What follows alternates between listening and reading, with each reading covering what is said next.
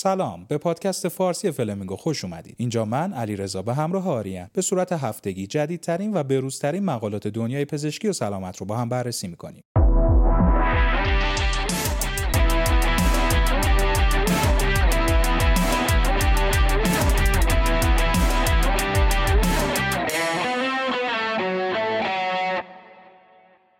سلام دوباره به همه و سالتون مبارک باشه. امروز پنجشنبه است دوازدهم فروردین ماه و یک اپریل. از این دو هفته که نبودیم براتون 18 تا مقاله آوردیم. امیدوارم که مفید باشن مثل همیشه مقاله های کووید شروع می‌کنیم که این دفعه 6 تان. بعد از اون هم وارد سایر مقالات میشیم که امیدواریم اونم به دردتون بخورن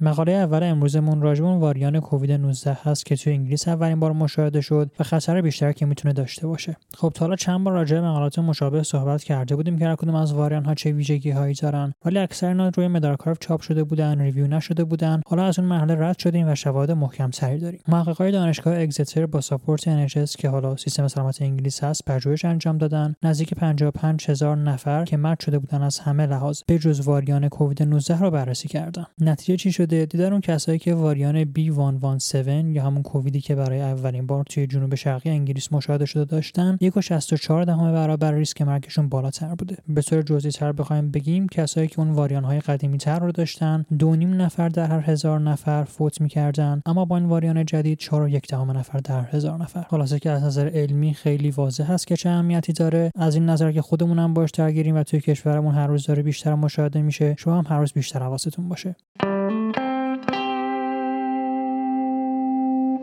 خب بریم سراغ مقاله دوممون که در مورد واکسن ChAdOx one یا همون آکسفورد آسترازنکاست و ناکارآمدیش در مقابل variant آفریقای جنوبی. داستان اینه که 2026 شرکت کننده با سن بین 18 تا 65 سال توی مطالعه شرکت کردن دو تا دوز واکسن با فاصله بین 21 تا 35 روز بهشون تزریق شده یه گروه هم placebo دریافت می‌کردن و نتایجی که الان می‌خوام خدمتتون بگم در واقع نتیجه تزریق این واکسن هاست. توی این interim report با استفاده از روش های آزمایشگاهی اومدن مشاهده کردن ببینن که توی سرم افرادی که این واکسن ChAdOx one یا آسترازنکا رو دریافت کردن آیا اونقدر محافظت ایجاد میشه بر علیه این variant ی که توی آفریقای جنوبی پیدا شده یا خیر؟ در واقع یک سری اعداد و ارقام با مقایسه گروهی که واکسن گرفته بودن و گروهی که پلاسبو دریافت کرده بودن ایجاد شده. که الان من خدمتتون اعداد رو میگم. توی گروهی که پلاسبو دریافت کرده بودن کووید 19 ملایم تا متوسط توی 3 و 2 دهم درصد افراد مشاهده شده. در حالیه که این عدد توی افرادی که واکسن واکسن آسترازنکا رو دریافت کرده بودن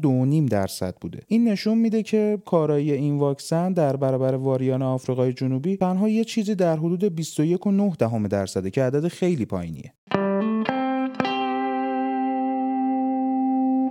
مطالعه سوممون میگه مواد اولیه‌ای که توی خمیر ها و دهانشویی استفاده میشن می‌تونه از عفونت سارس کوو 2 جلوگیری کنه. خب همونجوری که می‌دونیم توی ورود ویروس سارس کوو 2 به های میزبانش علاوه بر اون spike protein که خب نقش مهمی داره یه transmembrane protein serine 2 یا TMPRSS2 هم نقش داره. حالا اون ACE2 به همراه این پروتئینی که بهش اشاره کردیم توی مخاط زبان و لثه و به طور کلی توی حفره دهان پیدا میشن و از این طریق سارس کوو 2 می‌تونه وارد های مخاط دهان بشه. خب حالا میریم سراغ نتایج. دیدن یک سری از مواد اولیه که توی ساخت حالا خمیر دندان ها و دهانشویی استفاده میشه می‌تونن که توی ارتباط ویروس با دو اختلال ایجاد کنن. حالا این مواد چی بودن؟ اولیش سدیم tetradecene sulfonate بوده دومیش سدیم N-lauroyl N-methyl taurate بوده سومیش سدیم N-lauroyl sarcosinate بعدیش سدیم dodecyl sulfate و آخریش هم گلوکونات مس. یک سری مواد دیگه هم پیدا کردن که توی فعالیت TMPRSS2 اختلال ایجاد کرده. اینا چی بودن؟ tranexamic acid و aminohexanoic acid. و خب حالا خودشون اقرار می‌کنن که این نتایج آزمایشگاهی هست و باید های خیلی بیشتری انجام بشه که مکانیسم اینا رو بفهمیم. اما خب به نظر میاد که شاید توصیه به استفاده از این مواد ضرری هم که ندارن شاید مفید هم باشن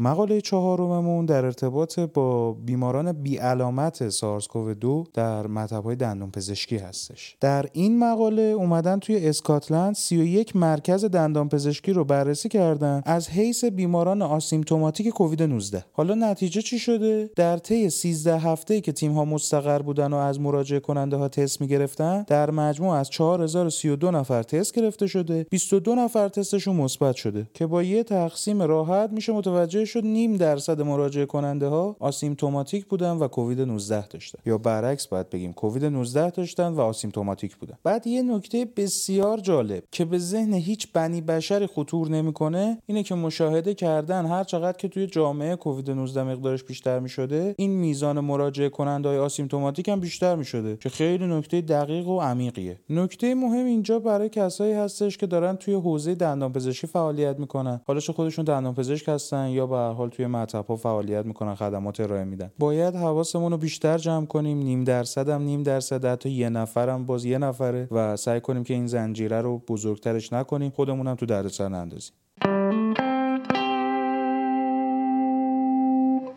مقاله پنجمون اومده ارتباط بین تیتر آنتیبادی افراد و کارایی واکسن های کووید 19 رو بررسی کرده. خب مسئله که اینجا براشون وجود داشته و اومدن بررسیش بکنن اینه که ما اگر بریم از افراد تیتر آنتیبادی بگیریم مثلا آرجیشون رو چک بکنیم آیا این نمایی هست از اینکه واکسنی که زدن کارایی داشته یا خیر؟ و خب شاید نیاز به گفتن اینم باشه که اگر بهش فکر بکنین خیلی بدیهی به نظر میاد بعد آیجی بالاتر باشه حتما محافظت هم هست دیگه. اما خب این مسئله است که تا ثابت نشه تا توی مطالعات نشون داده نشه کسی نمی‌تونه نظری راجبش بده. واکسن هم که بررسی کردن واکسن بوده که از نظرشون اطلاعات کافی راجع بهشون وجود داشته شامل واکسن های فایزر، مدرنا، گامالیا یا همون اسپاتنیک، آسترازنکا، سینوواک، نوواکس و واکسن جانسن. خدا شکر مشاهده کردن که ارتباط خیلی قوی وجود داشته بین کارایی واکسن و سطح تیتر آنتیبادی افراد و خب این نشون میده که می‌تونیم از این سطح تیتر برای اینکه ببینیم حالا فرد چقدر ایمن هست چقدر محافظت داره استفاده بکنیم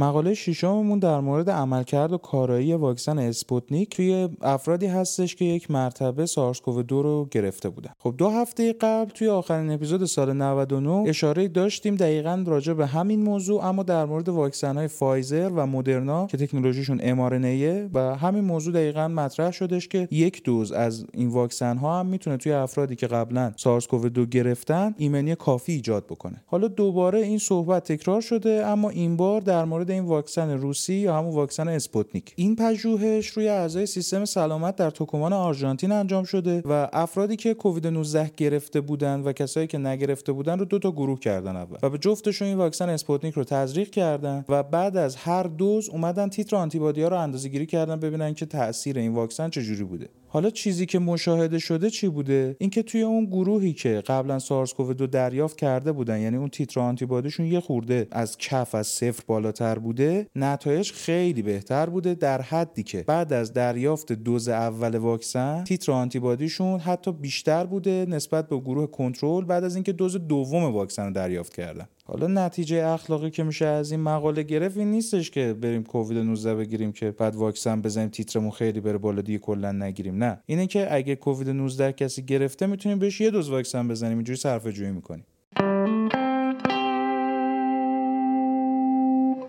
مقاله هفتمون میگه خانمهای پزشکی خشونت خانگی رو تجربه می‌کنن به خاطر ترس از عواقبش گزارش نمیدن. پزشکان هم مثل هر دسته دیگه ای مثل هر قشر دیگه ای می‌تونن که قربانی خشونت خانگی بشن اما هنوز متوجه نیستیم که این خشونت از نظر عواقبی که می‌تونه روی سلامتیشون داشته باشه روی شغلشون داشته باشه موانعی که می‌تونه براشون وجود داشته باشه چی هستن. سال توی انگلیس انجام شده و 21 خانم پزشک بعد از اینکه یک رابطی رو ترک کردن که پارتنرشون ازشون سوء استفاده می‌کرده رو برداشتن و باشون مصاحبه کردن. اولین مسئله که مشاهده کردن اینه که به خاطر درونی کردن قضاوت جامعه یا حالا اون استیگمایی که نسبت به قربانیان سوء استفاده وجود داره باعث شده که حس هویت و تعلقی که به عنوان پزشک دارن تحت تاثیر قرار بگیره و باعث بشه که از نظر حرفه‌ای و از نظر اجتماعی دچار انزوا بشن. مورد دیگه که خیلی بهش اشاره کردن اینه که خشونت خانگی به خاطر اون استرس حادی که ایجاد کرده شغلشون رو تحت تاثیر قرار داده ولی حس کردن که نمی‌تونن که مرخصی بگیرن. یک سری موانع هم وجود داشته که جلوگیری کرده از اینکه این افراد برن دنبال کمک. اولین مسئله بحث اینه که حس می‌کردن رازداری وجود نداره و اگر که این مسئله رو به کسی بگن محرمانه نمیمونه به خصوص موقع این مشاهده می‌شده که پارتنر افراد هم پزشک بوده. توی این موارد خاص مشکل دیگه هم که مشاهده می‌شده این بوده که پارتنر فرد تهدید می‌کرده به اینکه فرد رو گزارش می‌کنه از نظر اینکه بیماری روانی داره و خب می‌تونه شغلش رو تهدید بکنه. مسائلی که کمک کردن چی بوده؟ یکیش این بوده که فرد صحبت بکنه راجع به این مسائل با همکاراش. مسئله دیگه هم این بوده که از افراد حرفه‌ای که مشاور هستن کمک بگیره و اون حس همدردی مورد نیاز رو پیدا بکنه. قسمت قابل توجه دیگه این بوده که این خانم هایی که خشونت خانگی رو تجربه می‌کردن بعد از اینکه از روابطشون خارج شدن دیدن که می‌تونن کمک بیشتری به کسایی بکنن که مورد خشونت دارن قرار می‌گیرن و شاید در نهایت مهمترین نتیجه که بتونیم از این مسئله بگیریم این باشه که به یک سری سرویس نیاز داریم مخصوص حمایت از پزشکانی که خشونت خانگی رو تجربه می‌کنن به خاطر مشکلات خاصی که در برابر این مسئله دارن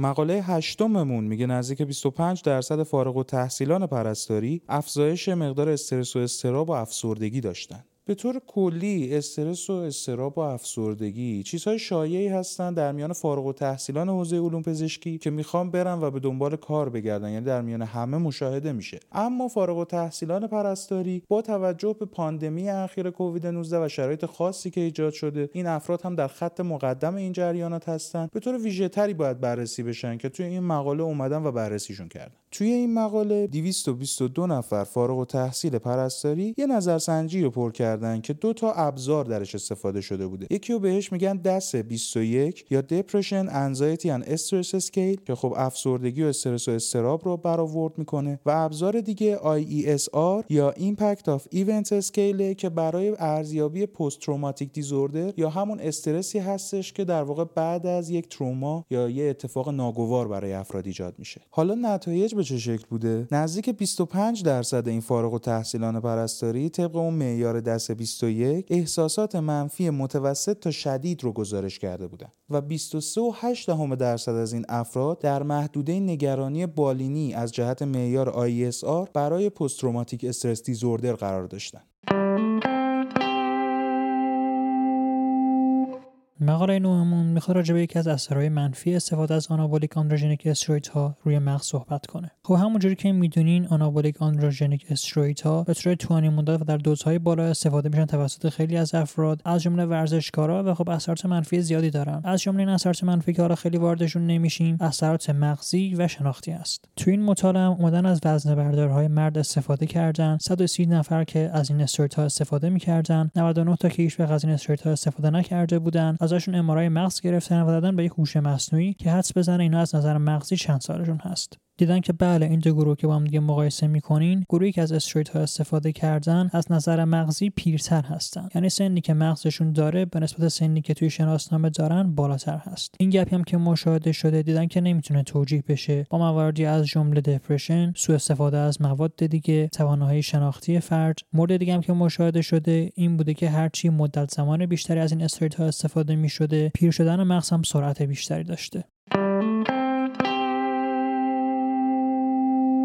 مقاله دهممون قراره ذهنیت شما رو در مورد background radiation یا تابش زمینه ای اشعه یا تابش اشعه به صورت زمینه ای عوض کنیم. حالا اینی که گفتم اصلا چی هستش؟ خب ما روی زمین زندگی می‌کنیم. زمین هم که سرشار از عنصرها و مواد مختلف که حالا می‌تونه یه سریاشون تابش اتمی واپاشی هسته‌ای و اینجور داستانا داشته باشه و اشعه ایجاد بکنه و ما توی محیط های زندگیمون حالا چه از هوا و چه از زمین اشعه دریافت بکنیم. داستان اینه که در سال 1960 ما متوجه متوجه شدیم که این اشعه سرطانزاست. اما تا الان فکر می‌کردیم رابطه خطیه یعنی هر چقدر اشعه بیشتر باشه سرطانزایی بیشتره هر چقدر اشعه کمتر باشه بازم سرطانزاست. ولی خب کمتره دیگه یعنی بهتره که نباشه. اما این مقاله اومده این حرفی که الان زدم رو رد بکنه. این مطالعه یه جمعیت قابل توجهی داره و توی آمریکا اطلاعات 320 میلیون نفر آدم جمع شده و توی مطالعه استفاده شده. و دو منبع اصلی تابش زمینه ای توی این مقاله بررسی شدن هم تابشی که از فضا در واقع ما می‌کنیم از شهر رو هم چیزی که از زمین دریافت می‌کنیم. حالا چه نتیجه رو مشاهده کردم اینکه توی مناطقی که تابش زمینه بیشتر بوده نسبت به مناطقی که تابش زمینه کمتر بوده امید به زندگی دو نیم سال بیشتره. این بیشتر بودن امید به زندگی همراهی داشته با کاهش مرگ و میر در اثر سرطان هایی که خب بیشتر مشاهده میشه و شایع‌ترن. مثل سرطان ریه و پانکراس و کلون که تو هر دو جنس دیده شده و سرطان مغز و مثانه که فقط توی مردها دیده شده. مقاله 11 میگه مادرایی که نیترات یا به آشامیدنشون وجود داره حتی مقدار کم بچه های کوچکتری دارن. چیزی که تا الان می‌دونستیم این بوده که مادرایی که توی آب آشامیدنشون مقدار بالای نیترات وجود داره نوزادانی خواهند داشت که متاموگلوبین نمیدارن. چیزی که نمی‌دونستیم این بوده که اگر این نیترات در مقدار کم وجود داشته باشه چه اثری می‌بینیم؟ توی این مطالعه اومدن نزدیک به 900 هزار نفر مادر رو بررسی کردن توی کشور دانمارک و با توجه به آدرس خونهشون اومدن حد زدن که چه میزان نیترات توی آب آشامیدنشون وجود داره. داره. بعدم که نوزادانشون به دنیا آمدن اندازه گیری های مورد نیاز رو انجام دادن و به نتیجه رسیدن. نتیجه چی بوده؟ چیزی که باید اول بدونیم اینه که از نظر اتحادیه اروپا میزان مجاز نیترات 50 میلی گرم در لیتر آب آشامیدنی هست. دیدن مادرانی که زیر این حد مجاز بودن اما 25 میلی گرم نیترات توی لیتر آبشون وجود داشته. در مقایسه با مادرانی که توی آب آشامیدنیشون هیچ نیتراتی وجود نداشته فرزندانشون نزدیک به 10 گرم سبکتر بودن. اما از این نظر که نیترات باعث بشه که دور سر بچه ها کوچیک‌تر بشه یا اینکه از نظر بالینی نوزادان کم وزن محسوب بشن همچین ارتباطی مشاهده نشده. مقاله دوازدهممون میگه تنهایی مداوم در میانسالی باعث افزایش ریسک دمانس و بیماری آلزایمر میشه. خب تنهایی یه مفهوم ذهنیه. در واقع اون حسی که فرد مشاهده می‌کنه بین اون روابط اجتماعی که دلش می‌خواد و اون چیزی که در واقعیت وجود داره یه تفاوتی هست. اینو بهش میگن تنهایی. تعریفش اینه. خود این مفهوم تنهایی به تنهایی بیماری محسوب نمیشه اما با کلی عوارض و عواقب بد برای سلامتی ما ارتباط داره. مثلا اختلالات خواب علائم افسردگی مشکلات شناختی و سکته مغزی. توی این مقاله اومدن تاثیر سن و جنس و تحصیلات و روابط اجتماعی و زندگی تنها و وضعیت سلامت فیزیکی و همه اینا رو ژنتیک و داستان و گذاشتن کنار و مشاهده کردن توی افرادی که به طور مداوم تنهایی رو تجربه می‌کنن در سن میانسالی. یعنی بین 45 تا 64 سال به نظر میاد که احتمال بیشتری داره که به دمانس یا آلزایمر مبتلا بشن. حالا یه نتیجه جالب دیگه که در انتهای مقاله وجود داره و می‌خوام بهتون بگم اینه که مشاهده کردن اون افرادی که تنهایی رو تجربه کردن و در نهایت از تنهایی در اومدن حالا روابطشون رو تونستن بهبود بدن نسبت به اون کسایی که اصلا تنهایی رو تجربه نکردن احتمال کمتری برای ابتلا به دمانس یا آلزایمر دارن. یعنی انگار شما اگه افسردگی یا حالا استرس رو بخوام بگم تجربه بکنید تاثیر بهتری می‌تونه داشته باشه توی کاهش ریسک آلزایمر. البته به شرط اینکه حل شه دیگه. توی مقاله زمان پژوهشگرا ازمون می‌خوان که دوز ریفامپیسین رو توی درمان سل افزایش بدیم. خب همونجوری که می‌دونین ریفامپیسین جزء معدود داروهایی است که ما برای درمان سل در اختیار داریم حتی بعد از 50 سال که از کشفش میگذره. چیزی که توی این مقاله پژوهشگرا می‌خوان حرفشو بزنن اینه که طی تمام این مدت داریم دوز خیلی کمی به بیماران میدیم. فقط 10 میلی گرم per kg یا 10 میلی گرم بر کیلوگرم وزن بدن. حالا چی شد که همون اول سر این دوز به توافق رسیدن؟ پژوهشگرا میگن که خب مسئله اول این بوده که اون زمان این دارو داروی ارزونی نبوده و خب گرون می‌شده که بگیم دوز بیشتری مصرف بکنین. مسئله دوم این بوده که فکر می‌کردن این دارو عوارض جانبی زیادی داشته باشه. مسئله آخرم این بوده که توی 95 درصد از بیماران کافی بوده این دوز کاملا. این هم شده که خب دیدن این دوز خوب تحمل شده و نیازی نیست که ما ببینیم چه دوز بالاتری می‌تونه تحمل بشه و در واقع بالاترین دوزی که می‌تونیم استفاده بکنیم چی هست. خطری که اینجا وجود داره اینه که اگه دوز کم بدیم همونجوری که می‌دونین خب می‌تونه باعث مقاومت بشه. حالا خلاصه اومدن دوزهای مختلف این دارو به افراد دادن و عوارضی که می‌تونه ایجاد بکنه رو بررسی کردن. دیدن که تا 35 میلی گرم بر کیلوگرم وزن بدن که شما بدین یعنی 3.5 برابر دوز اولیه کاملا توسط بدن تحمل میشه و می‌تونه که توی درمان هم نتایج بهتری بده. از این دوز که بریم بالاتر خب دوزای 40 میلی گرم و 50 میلی گرم رو هم تست کردن. دیدن که دوز 40 میلی گرم دیگه عوارض شروع میشه حالا بازم خیلی شدید نیست. اما به 50 میلی گرم پر کیجی که می‌رسیم دیگه بیماران یک حالت رخوت یا خستگی عمومی رو تجربه می‌کنن. مقاله چهاردهممون میگه مصرف پروژستوژن در طول حاملگی های پرخطر می‌تونه احتمال زایمان زودرس رو کاهش بده. خب در واقع این مقاله systematic review ه که توش اومدن اثر پروژسترون واژینال intramuscular یا داخل عضلانی و پروژسترون oral یا خوراکی رو توی خانم های asymptomatic ی که توی ریسک زایمان زودرس هستن بررسی کردن. حالا نتایجی که مشاهده کردن چیا بوده؟ مشاهده کردن پروژسترون واژینال و intramuscular یا داخل عضلانی جفتشون اثرات مثبت مثبتی دارن برای کاهش ریسک زایمان زودرس. قبل از هفته 34 روم البته توی بچهای تک‌قلو نتیجه دیگه که مشاهده شده این بوده که توی خانم هایی که cervix های کوتاهتری داشتن اثر پروژسترون خیلی بهتر بوده. برای تاثیر مثبت پروژسترون اورال یا تاثیر همین پروژسترون های واژینال یا اینتراماسکولار روی حاملگی های بالای تکخلو شواهد کافی الان وجود نداره. مقاله 15 همون میگه تنها فرقی که بین مغز آقایون و خانم‌ها وجود داره سایزش است. خب از دهه قبل که امارای کشف شد و تونستن که ساختار مغز افراد رو خیلی دقیق بررسی بکنن، کلی حدس و نتیجه مختلف داشتیم راجع به اینکه مغز آقایون و مغز خانم‌ها چه تفاوتایی داره. تو این مقاله یه داریم که اومده همین رو گذاشته کنار هم دیگه و می‌خواد که به نتیجه دقیق برسه. خب اولین چیزی که مشاهده کردن اینه که از همون بعد تولد مغز آقایون از مغز خانم‌ها بزرگتر هست، مقدار بزرگیش متغیر هست تا جایی که وقتی که به بلوغ می‌رسن در حدود 11 درصد ثابت میشه. در تمام های دیگه هم که وجود داره که شما می‌تونید با بررسی دوباره بهشون برسین همشون با استفاده از این سایز توجیه میشن. از جمله تفاوت توی میزان ماده سفید و خاکستری میزان ارتباط درون نیمکره و بین نیمکره ها و تفاوت حجمی که توی کورتکس توی مناطق مختلف وجود داره. در نهایت چی میشه نتیجهمون؟ اینکه وقتی که شما سایز رو در نظر بگیرین و تاثیرش رو حذف بکنین کلا بین خانم ها و آقایون یک درصد تفاوت توی ساختار مغز وجود داره. و اینجور نیست که بخوایم فکر بکنیم مغزهای متفاوت یا به اصطلاح dimorphic داریم بلکه monomorphic هستن ساختار و function همه به یک صورت هستن. فقط کمی تفاوت در سایز می‌بینیم.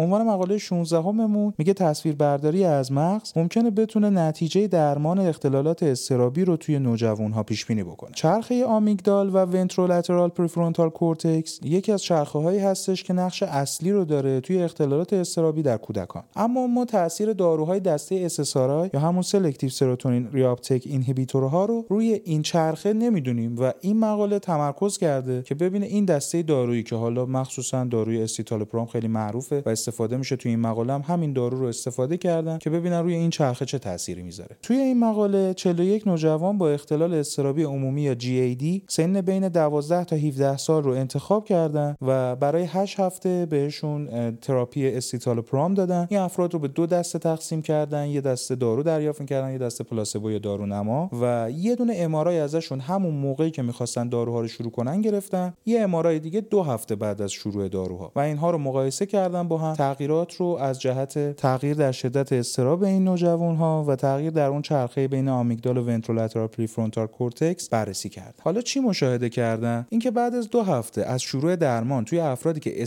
پرام دریافت کرده بودن ارتباط بین آمیگدال و ventrolateral prefrontal cortex افزایش پیدا کرده بود و ما می‌تونیم با استفاده از شدت این تغییر نتیجه درمان رو پیش بینی کنیم و طبیعتا هرچی میزان این تغییر بیشتر باشه و ارتباط بیشتری بین آمیگدال و ventrolateral prefrontal cortex ایجاد شده باشه خب نتیجه درمان هم احتمالا روشنتر خواهد بود و بهتر خواهد بود.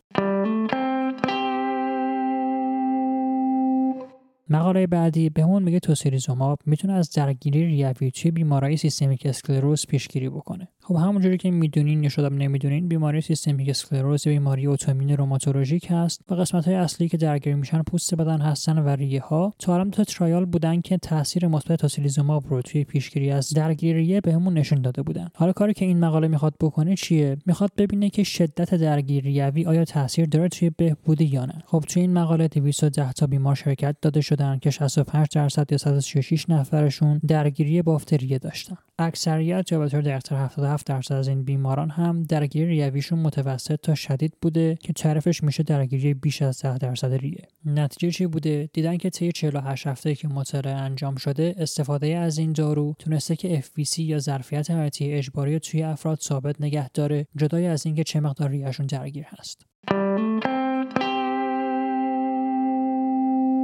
مقاله 18 هم یا آخریمون میگه مصرف شکر در اوایل زندگی می‌تونه باعث اختلال حافظه در بلوغ بشه. خب نکته مهمی که همین اول باید بهتون بگم اینه که این مقاله روی موشها انجام شده. یک دسته موش رو که تو اوایل زندگیشون بوده برداشتن دو دستهشون کردن. به یه دسته نوشیدنی شیرین می‌دادن و به یه دسته فقط آب. بعد یک مدت که حدود یک ماه هستش فاصله بین این اوایل زندگی تا بلوغ توی موشها مشاهده کردن توی اون گروهی که نوشیدنی های شیرین دریافت می‌کردن اون ناحیه از حافظه حافظه که مربوط به هیپوکمپ اختلال داشته. بعد از مشاهده این موضوع پژوهشگران خیلی کنجکاو شدن که علت این موضوع رو پیدا کنن. مشاهده کردن که باکتریوم روده اون موشهایی که نوشیدنی شیرین دریافت می‌کردن نسبت به اونایی که فقط آب میخوردن متفاوت بوده و توی رودهشون پاراباکتریوئیدها بیشتر مشاهده شده. حالا چیکار کردن دانشمندا؟ اومدن و پاراباکتریوئیدها رو از روده اون موشهایی که نوشیدنی شیرین دریافت کرده بودن برداشتن و وارد کردن به روده موشهایی که آب خالی دریافت می‌کردن. مشاهده کردن که همون تاثیر تقریبا ایجاد شد و اونها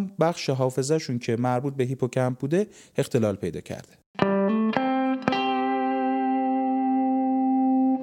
درود فراوان بر شما مهربانان همراهان عزیز پادکست فارسی فلمنگو. خیلی ممنونم از اینکه تا اینجا به گوش دادید ما رو تحمل کردید. می‌دونید که می‌تونید ما رو به دوستانتون معرفی بکنید از این طریق ازمون حمایت بکنید. ما هم ازتون خیلی ممنونیم و امیدواریم که بتونیم تو این سال 1400 مرزها رو جابجا بکنیم با هم دیگه و شما به ما کمک کنید در این زمینه که حالا بتونیم یه سری اتفاقات جدید رو رقم بزنیم. کرونا انگلیسی واریان جدید موج چهارم پنجم نمی‌دونم اینم دیگه شمارش داره از دستمون در میره. ولی ایناش مهم نیست. مهم اینه که ما مراقب خودمون باشیم بیشتر از قبل و همین دیگه. تا درود دیگر بدرود.